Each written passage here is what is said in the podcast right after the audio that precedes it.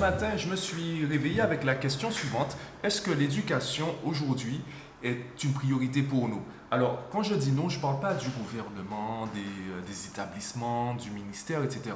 Je te parle de toi et moi. Nous, en tant que citoyens, membres d'une même société, est-ce qu'aujourd'hui, l'éducation est vraiment une priorité pour nous. Évidemment, tu imagines bien que si je fais une vidéo dessus, c'est que pour moi, la réponse est non. Et je voulais pas simplement dire oui ou non et euh, m'arrêter là. Donc j'ai cherché, en fait, euh, j'ai profité de la journée, je suis passé à la salle de sport, j'ai fait des choses pour vraiment trouver des arguments, trouver euh, une argumentation, je pense, solide voilà, à moins que je me trompe, tu pourras me dire en commentaire si tu n'es pas d'accord avec ce que je dis. Évidemment, il ne suffit pas de dire que tu n'es pas d'accord, il faut argumenter. Donc, j'ai pris le temps de chercher des arguments pour vraiment t'expliquer pourquoi je pense qu'aujourd'hui, pour nous, nous, toi et moi, pour nous, pourquoi ben, aujourd'hui l'éducation n'est pas une priorité. Le premier élément de réponse que j'aimerais donner, c'est la valeur financière. Quelle valeur financière on accorde à l'éducation? Quelle valeur financière on accorde aux profs On a tous envie de croire que l'éducation est une priorité. On a tous envie de croire que c'est la priorité numéro une, elle est au top de la liste. Dans les faits, qu'est-ce qui se passe? Les professeurs se plaignent de, des conditions, de leurs conditions de travail. Lorsqu'on parle de salaire, qu'est-ce qui se passe? Et il y a eu une polémique dernièrement, je l'ai vu sur, euh, sur Twitter.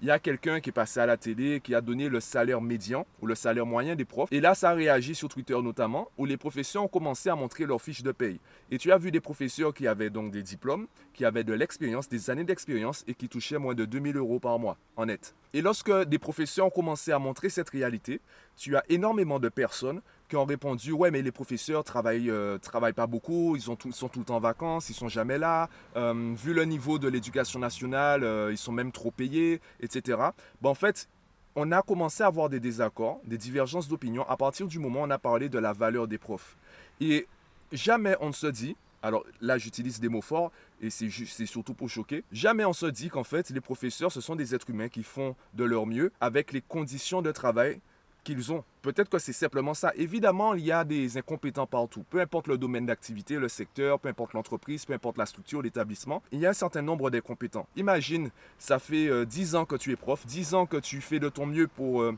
apporter une certaine, qualité d'instruction à des gamins, et tu te rends compte de génération en génération que les gamins s'intéressent de moins en moins à cela. Les parents s'investissent de moins en moins dans l'éducation parce que c'est une réalité. Les parents s'investissent de moins en moins dans l'éducation. Quand tu entends, personnellement, ça me choque d'entendre des parents dire mais moi j'ai toujours été nul en maths, je pourrais pas l'aider. Ah mais moi je manque de patience, je pourrais pas aider mon enfant.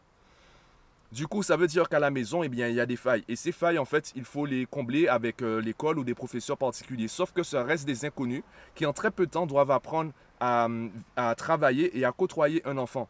C'est pas si simple que ça. Et les personnes qui arrivent, ben justement, je le constate moi-même avec mon expérience professionnelle, c'est qu'on recherche toujours le moins cher. Il y a des personnes qui euh, me demandent encore si je fais ça euh, bénévolement. lorsque je parle de coaching, on me demande si je fais ça gratuitement. On, exige même de moi que je travaille gratuitement. Donc on demande des personnes qui arrivent à rencontrer, connaître, euh, apprendre à travailler avec des enfants très rapidement. Et lorsqu'il s'agit de valeurs financières, on veut les moins chères possibles. Et ça, c'est déjà un problème. Tant qu'on arrive, tant qu'on pensera comme cela, eh bien, forcément, en fait, l'éducation pour nous ne sera pas une priorité.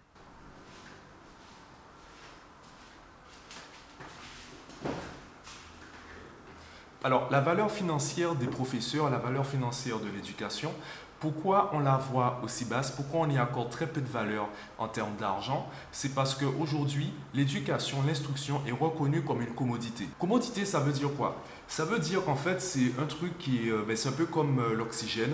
C'est un truc qu'on trouve partout. Il y a beaucoup de professeurs particuliers qui proposent leurs services. Il y a des écoles un peu partout.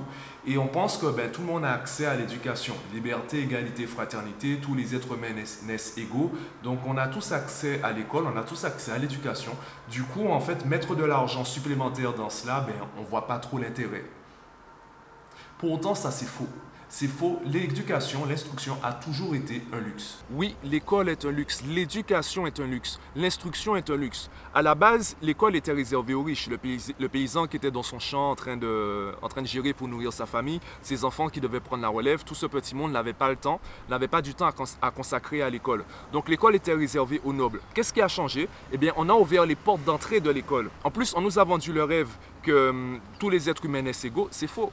Quand tu nais, tu atterris dans un contexte, le contexte de ta famille, l'environnement social, la classe sociale de tes parents et de ta famille. Donc forcément, tout cela va influencer sur ta vie. Aujourd'hui, on parle davantage des privilèges. On n'a pas tous les mêmes privilèges à la naissance. Et je te donne un exemple concret. Tu as des écoles, notamment les écoles privées ou les écoles Montessori, qui demandent entre 200 et 500 euros tous les mois aux parents. Alors, est-ce qu'on a tous les moyens de mettre entre 200 et 500 euros par mois dans une école? La réponse est évidemment non. Est-ce que pour autant ces écoles exagèrent? Si la qualité est là, pourquoi ils ne mettraient pas ces prix-là?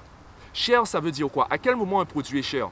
Un produit est cher lorsque sa valeur réelle est inférieure à la valeur euh, affiché, c'est-à-dire le prix. Si la qualité est là dans ces écoles, si ces écoles ont de très bons résultats, pourquoi ils ne mettraient pas ces prix-là? Alors, on pourrait partir dans le délire euh, théorique, le délire utopique, que hum, tout le monde devrait avoir accès à ces écoles, que c'est pas normal, etc.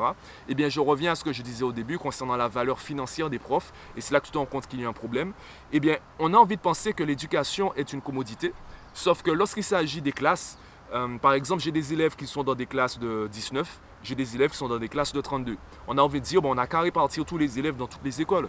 Sauf que lorsqu'il s'agit de le faire, il y a toujours des personnes qui vont dire, ouais, mais je n'ai pas envie que mon enfant soit avec euh, des délinquants. Je n'ai pas envie que mon enfant soit dans une classe bordélique, une classe euh, remplie d'élèves bavards, des, des, enfants qui sont là mais qui ne sont pas intéressés par l'école. J'ai pas envie que mon enfant se retrouve avec eux. Donc on fait comment? On a tous envie de penser que l'éducation est une commodité, sauf que dans les faits, on possède tous cette forme d'élitisme. On a tous envie de penser que notre enfant en fait est différent des autres et notre enfant doit être dans une classe qui lui correspond, c'est-à-dire une bonne classe, remplie de, bons élèves. Donc, il y a déjà ce paradoxe, il y a déjà cette illusion que l'éducation, l'instruction est devenue une commodité et c'est faux.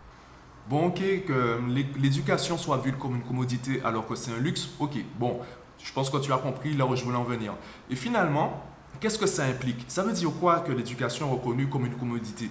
Eh bien, pour faire simple, je te comparer la santé et l'éducation. Quelles sont les différences entre le domaine de la santé et euh, ben, le domaine éducatif, euh, l'instruction? C'est vrai qu'aujourd'hui, la santé est également reconnue comme une commodité. On a envie de penser qu'en France notamment, tout le monde a accès aux soins. En même temps, même dans l'éducation, même pardon, dans la santé, on se rend compte que ben, a des privilèges différents. En fonction de ta couleur de peau, de ta classe sociale, tu obtiendras des soins différents. Il y a par exemple des spécialistes qui ont des tarifs qu'on considère exorbitants. Par contre, comme la santé est reconnue comme une priorité la priorité première, hein, puisque si tu n'es pas en bonne santé, tu ne peux pas faire grand-chose, eh bien, même si le tarif est exorbitant, on va chercher, on va tout mettre en œuvre pour payer ce prix. Alors que dans l'éducation, eh bien, on cherchera moins cher, en fait. Surtout que comme c'est une commodité beaucoup plus... Euh, c'est davantage reconnu comme une commodité et qu'il y a beaucoup plus de concurrents, beaucoup plus de personnes sur le marché, eh bien, on trouvera toujours un professeur moins cher. Déjà, il y a cette différence-là. La première vraie différence, c'est que on fait appel aux professionnels de la santé lorsqu'on n'arrive pas nous-mêmes à maintenir notre bonne santé. Donc on est notre premier professionnel de la santé, on est notre premier médecin, notre premier nutritionniste, notre premier diététicien, etc. Et c'est si on n'arrive pas à maintenir nous-mêmes notre santé qu'on fait appel aux autres. Dans l'éducation, c'est le contraire. En fait, enfin le contraire, c'est différent, on va dire. Dans l'éducation, le premier instructeur, le premier éducateur de ton enfant, c'est pas toi, c'est l'école. Et c'est si l'école est défaillante là, tu prends la relève ou tu fais appel à d'autres professionnels. Et cette différence, ça implique quoi? Ça implique que dans l'éducation, tu te forces pas à faire certaines choses au début. Si ça se passe plus ou moins bien à l'école, tu laisses comme ça. Par contre, dans la santé, si ton enfant commence à montrer des, signes de faiblesse ou euh, la maladie commence à s'emparer de lui, tu vas prendre les devants. Tu vas réagir beaucoup plus tôt parce que tu es le premier médecin de ton enfant. Tu ne vas pas tout de suite faire appel aux professionnels. Et justement, comme tu ne fais pas appel à eux tout de suite, comme tu attends un peu, généralement il y a cette urgence puisqu'on se rend compte que la santé se dégrade. Donc même si les tarifs sont plus élevés, eh bien tu accepteras de les payer parce que ben il y a l'urgence et tu as attendu, tu as essayé de faire toi-même, donc tu t'es rendu compte que tu n'arrives pas à faire toi-même. Alors qu'à l'école, tout n'a pas commencé avec toi. Tu n'as pas d'abord essayé d'enseigner des mathématiques à ton enfant et comme tu as vu que tu n'y arrivais pas, tu es allé voir un consultant. Non, tu, tu as carrément lâché la responsabilité, tu as dit à l'école, ben instruisez, euh, faites l'instruction de mon enfant. Carrément. Et c'est si ils ont du mal à le faire que là, tu cherches une solution. Mais ça, ça veut dire quoi? Ça veut dire que tu n'es pas préparé à euh, instruire ton enfant. Tu n'as pas eu les étapes, tu n'as pas eu cet entraînement. Et je ne dis pas que c'est bien, mais ce qui pourrait arriver avec la privatisation de l'école, c'est qu'on aura un système similaire à la santé, où ce sera à chaque famille de, de réaliser l'instruction, l'éducation à la maison. Et c'est si on n'arrive pas à le faire, que d'abord on passera chez des consultants, par exemple des coachs comme moi. Là, je vais faire une séance de coaching avec toi, je vais te montrer comment améliorer l'éducation l'instruction à la maison. Et s'il n'y a pas de progression, eh bien là, je te ferai une prescription et je te dirai, ben, je, dis, je, on va dire, un coach comme moi, là, on te dira, ben, en fait, là, il faut inscrire l'enfant à l'école. L'école étant le, le synonyme de l'hôpital par rapport à la santé. Donc, si on suit le, parcours de soins, donc le parcours d'éducation similaire au domaine de la santé, d'abord ce sera aux familles d'assurer l'éducation et l'instruction à la maison, et c'est s'il y a un problème qu'on passera par, par des professionnels ou par une école. Alors qu'aujourd'hui, comme c'est l'école le premier, euh, ben, l'école qui fait le premier pas, d'abord on inscrit directement l'enfant dans l'école, eh bien on ne fait pas toutes ces étapes. Donc quand je dis aux parents de, changer leurs habitudes, l'exemple le plus flagrant, tu veux que ton enfant lise des livres, eh bien il lit des livres. Quand je dis ça aux parents, ben, ils font une grimace. Ils font une grimace parce qu'eux-mêmes, ils se rendent compte que ils n'ont pas le temps, ils n'ont pas l'habitude ou ils n'ont pas la tête à ça. Eux-mêmes, ils n'aiment pas lire. Par contre, ils veulent que leur enfant fasse. Je reprends l'exemple, le, parent qui dit euh, devant son enfant en plus, moi j'ai toujours été nul en maths, ben, justement, travaille les maths. Montre, montre, à ton enfant que même si on ne devient pas le meilleur, même si tu ne deviens pas le meilleur euh, ou la meilleure mathématicienne, tu arrives à progresser dans les mathématiques. Et s'il te voit faire ça, par mimétisme, il pourra le faire. Et je pense que je pourrais même terminer sur ça. Ce qu'on oublie, c'est que les enfants, ils apprennent à vivre dans la société. Et comment on fait pour apprendre? Eh bien, d'abord, on copie, mimétisme. Tu as, comment tu as appris à parler? Eh bien, tu as copié les sons que tu entendais. C'est comme ça qu'il y a des accents qui se créent dans certaines régions. Parce que ben, on, s'influence les uns des autres. Donc en fonction du groupe, il y a des influences parce qu'on se copie, mimétisme.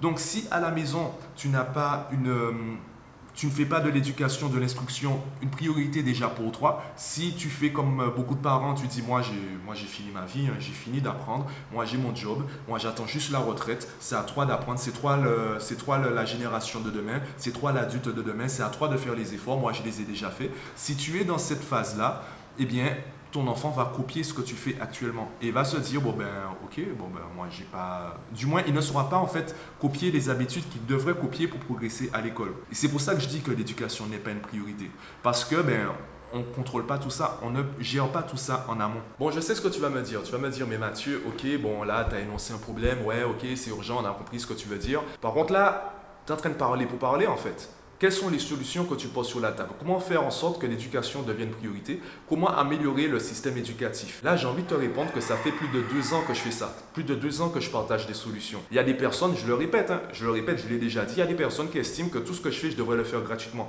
que je devrais le faire bénévolement. Et justement, je te rappelle le vlog que j'ai publié hier où j'explique comment j'ai aidé un parent par email. Eh bien, ma résolution, eh bien, c'est d'arrêter ça. D'arrêter d'aider gratuitement les gens. Donc, je vais continuer à faire des vlogs, je vais continuer à partager euh, des choses comme cela. Par contre, aider individuellement, ça, je vais arrêter de le faire. À ce niveau, eh bien, il faut considérer l'éducation comme un luxe. Il faut y mettre le prix. Quand il y a de la qualité, il faut y mettre le prix.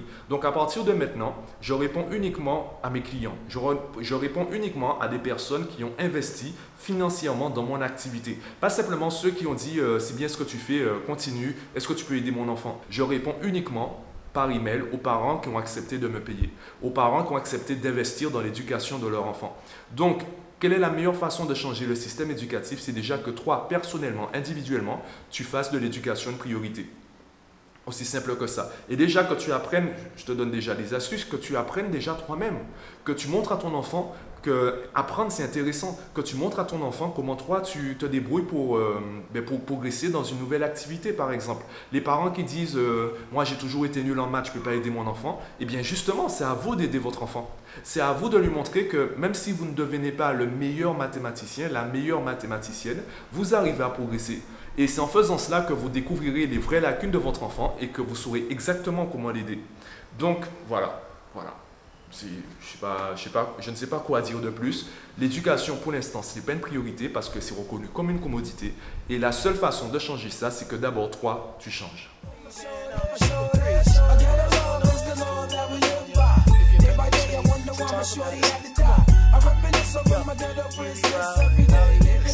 Sex,